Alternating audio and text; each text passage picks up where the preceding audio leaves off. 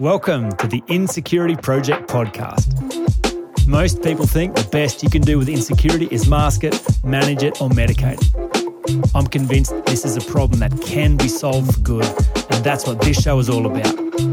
Join me for weekly 10 minute Tuesday episodes, live coaching demonstrations, and world class interviews on the subject of overcoming insecurity. Now, on to today's show.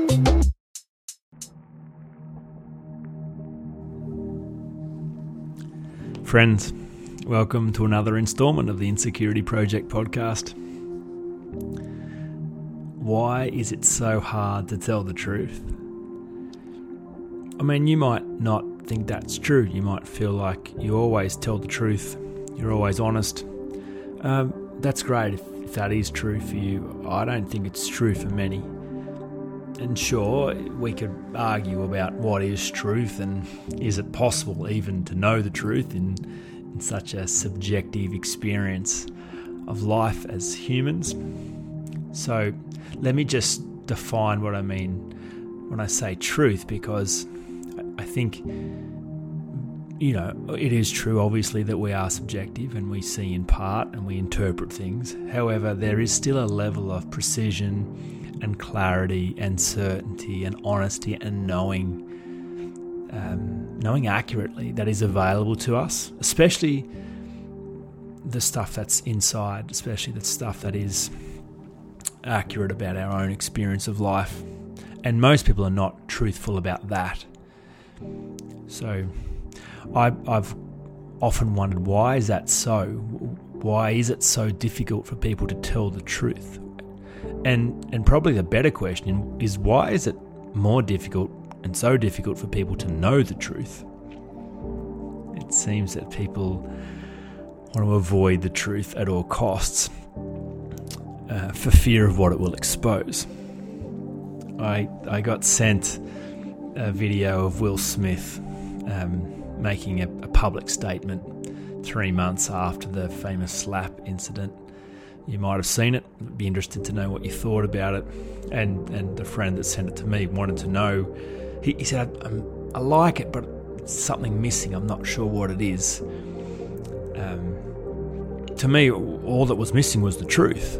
That's the only thing that was missing. The, the sincerity was there, the desire was there, the intention was there, the vulnerability was there. Um, uh, Will offered an apology, looks down the camera, and with the best energy he can muster, says to Chris, I, I apologize. And I'm ready to talk when you are. Now, the reason why Chris is not ready to talk is because that is not an effective apology, because it does not reference the truth about what actually went down there. And and the problem is, Will doesn't actually know the truth of what went down there. His best language is, I went fuzzy. I don't know what happened. I just know it wasn't acceptable. You might think, well, how could anyone know exactly what happened there? Well, sure, maybe we can never know exactly, but there's a bunch of things that really highlight all the insecurity that was exposed in that moment, and then the need to prove and defend himself, which took over all rational thought and created a chemistry that produced a really dysfunctional behavior.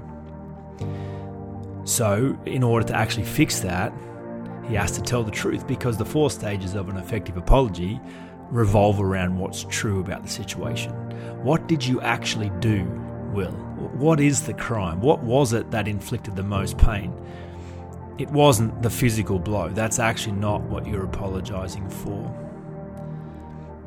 It's why did you do that in that setting? Why did you respond in that way? Why did you carry on like that?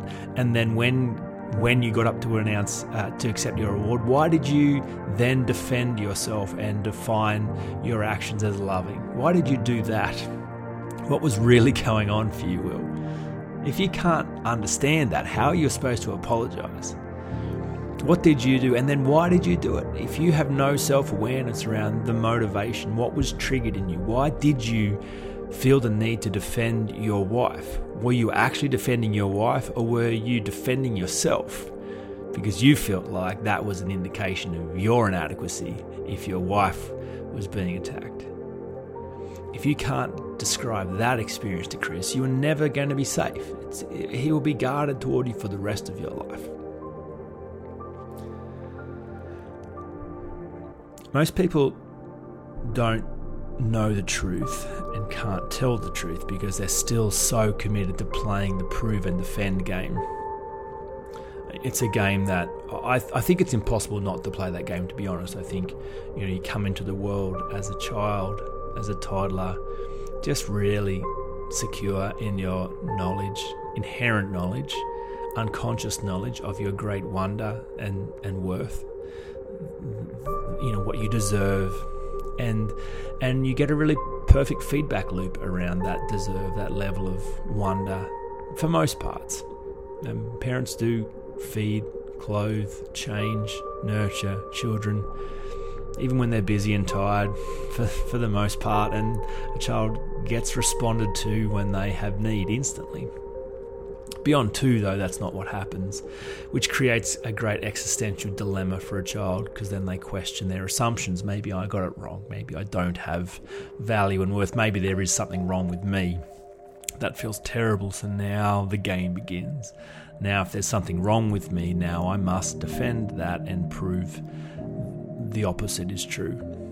So I want to feel good about myself. How will I do that? I'll feel good when others like me, when others say good things about me, when others praise me. What have I got to do to get that? Okay, great. There is a set of behaviors uh, and performance indicators that would increase my chances of getting that from the people in my world. I'll do that. I'll play that game. I'll enter into that quid pro quo to get what I need. All the while in an attempt to prove and defend my value to hide from what's true about me, the assumptions I've made around my nature, that there is a drama, a dilemma, a problem, and an adequacy with me.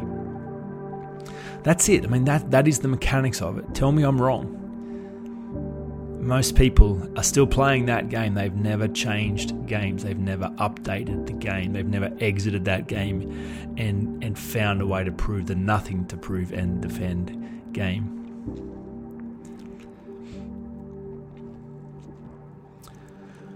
Interesting thing around telling the truth is that it almost always costs you in the short term, but almost always rewards you in the long term.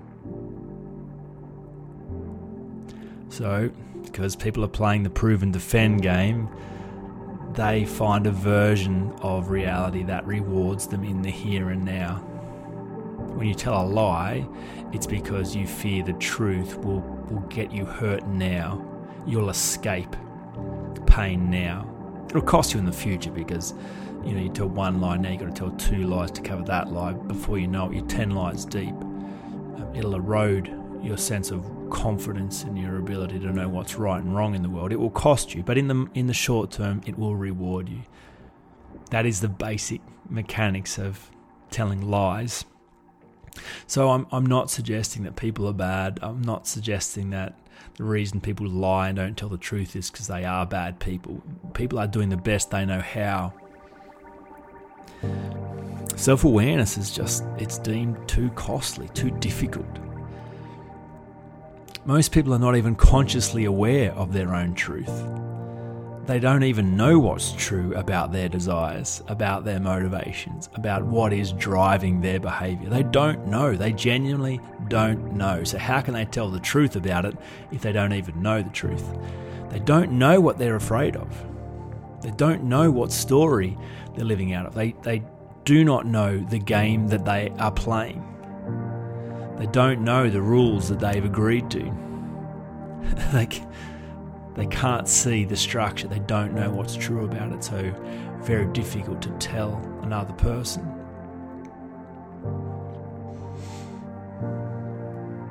I often see interesting posts uh, about anxiety uh, that are evidence of, of this dilemma around not knowing the truth, so you can't tell the truth. This post reveals the eight hidden symptoms of anxiety listen to this and, and tell me if you think it's the truth about the situation.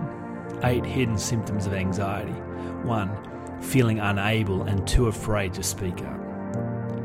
Two, constantly worried about coming off as stupid. Three, always stressed about the right words to use. Four, resentment for not living up to expectations. Five, thinking everyone sees inside your head. Six, believing everyone is silently judging you. Seven, thinking you need to be perfect to be accepted.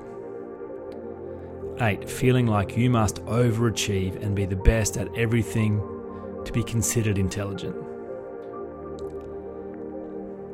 Now, that is a version of the story that rewards you in the short term because if that is true, now you have a justification for your nervousness, for your lack of confidence, for your unwillingness to show up for your prove and defend energies because there's something wrong with you because you have anxiety. That version of the story rewards you now, but it costs you in the future because it ties you to a label that becomes a prison and you become more anxious, not less. That is not the truth. That they are not symptoms of anxiety. They are symptoms of insecurity. They are the essence of insecurity. anxiety needs a backstory to survive. If you were secure and had nothing to prove and nothing to defend, it would be impossible, literally impossible, to have any of those eight hidden symptoms of anxiety. You couldn't be anxious. but the truth, to tell the truth about that situation, will cost you here and now because no one wants to be insecure. If that's true, my goodness, now I'm confronted with deeper fear, more troubling fear. Now I'm confronted with the thing I least want to have confirmed about myself. I think there's a problem with me, but I don't want it confirmed. That is the human condition. You know, I described before the transition from naught to two to two and beyond, and the existential angst that arises there when your perfect feedback loop gets broken. Then the assumptions that there's a there's something wrong with you, the misunderstandings that take place there that you double down on, and then run or hide. I think there's something wrong with me. I really do. You, you can't turn the light on and tell the truth if you have something to hide. That's why it's so hard to tell the truth, because there is something to hide. But is there something to hide? Is it actually something wrong with you? For fear of that dilemma, that assumption that there's something wrong with you being solidified, being proven to be true, being confirmed, your worst opinion of yourself confirmed by somebody else. You run or you hide. There's no truth in running or hiding. Prove and defend energy, proving and defending, the prove and defend game.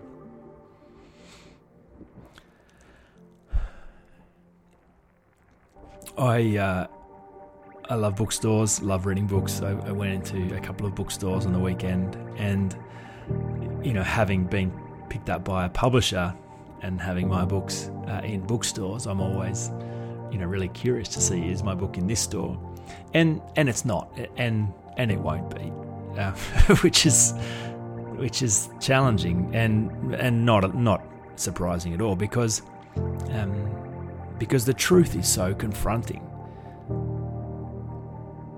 I, you know, bookstores are full of books that don't tell the truth. They're versions of the narrative that don't cost you now, that reward you now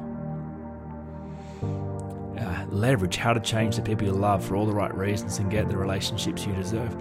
Uh, I, I've entered that in the Australian Business Book Awards, and I, I'm hoping to win the best personal development book of the year in Australia, and I, I think it is. Well, I don't, I don't think I'll win though because I, I think it is a difficult book to read because there is nowhere to hide in that book and therefore you, it costs you to read that book. Costs you now to tell the truth. I promise you, it rewards you in the long run, but right now it costs you because you're going to have to face that thing, that fear of inadequacy, that thing that you think is wrong with you. That's what the truth will cause you to do.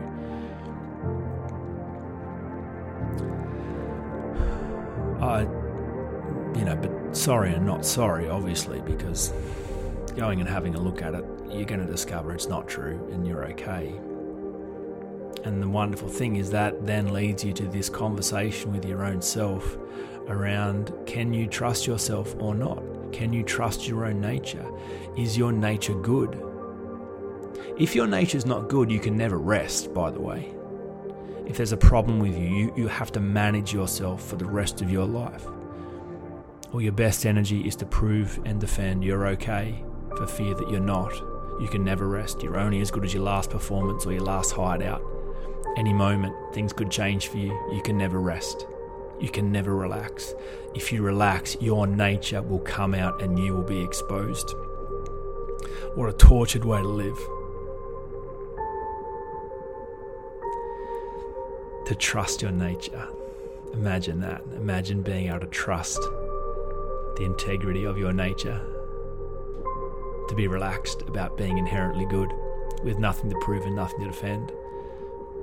I, I think if you can't trust your own nature, you have nothing in the world really. It's empty, it's hollow, it's fleeting, it's a myth, it's a projection. You don't ever hold it. You can never be relaxed. I, this is one of the great tragedies of Christianity for all the good Christianity has done in the world and all the beauty and wonder of it. The ugliness of some of the Christian message is around that that our nature is not trustworthy. There is a problem with human beings. We are inherently bad, deserving punishment. And the gospel message is that God sent his son to pay the price for bad human beings so that they didn't get punished. He was punished on their behalf. They deserved punishment. But he atoned for that it sounds like a loving story, Mum. I don't like it. I don't. I, I think it's destructive and ugly. Works well for systems. If you can't trust your nature, then you can't make decisions. that you'll let someone else decide what's right and wrong for you. You'll just trust what you're told and re- repeat that and defend it, tie your identity to it. That'll work well for institutions and systems. Not good for human beings, though. um, you know, the Insecurity Project is always an invitation into that central dilemma. Who are you? Are you okay? Can you trust your nature or not? There's only one way to find out. There's only uh, there's only one of two answers: yes or no. Hope you've enjoyed the music backing today. Shout out to Jed Zammit, who's produced the track that you're listening to. I've enjoyed talking over the top of it. It's created a gentleness to the stark nature of telling the truth that may make it more palatable. I think I'm going to keep it. I think I'm going to keep talking over the top of music. Talk to you again next week.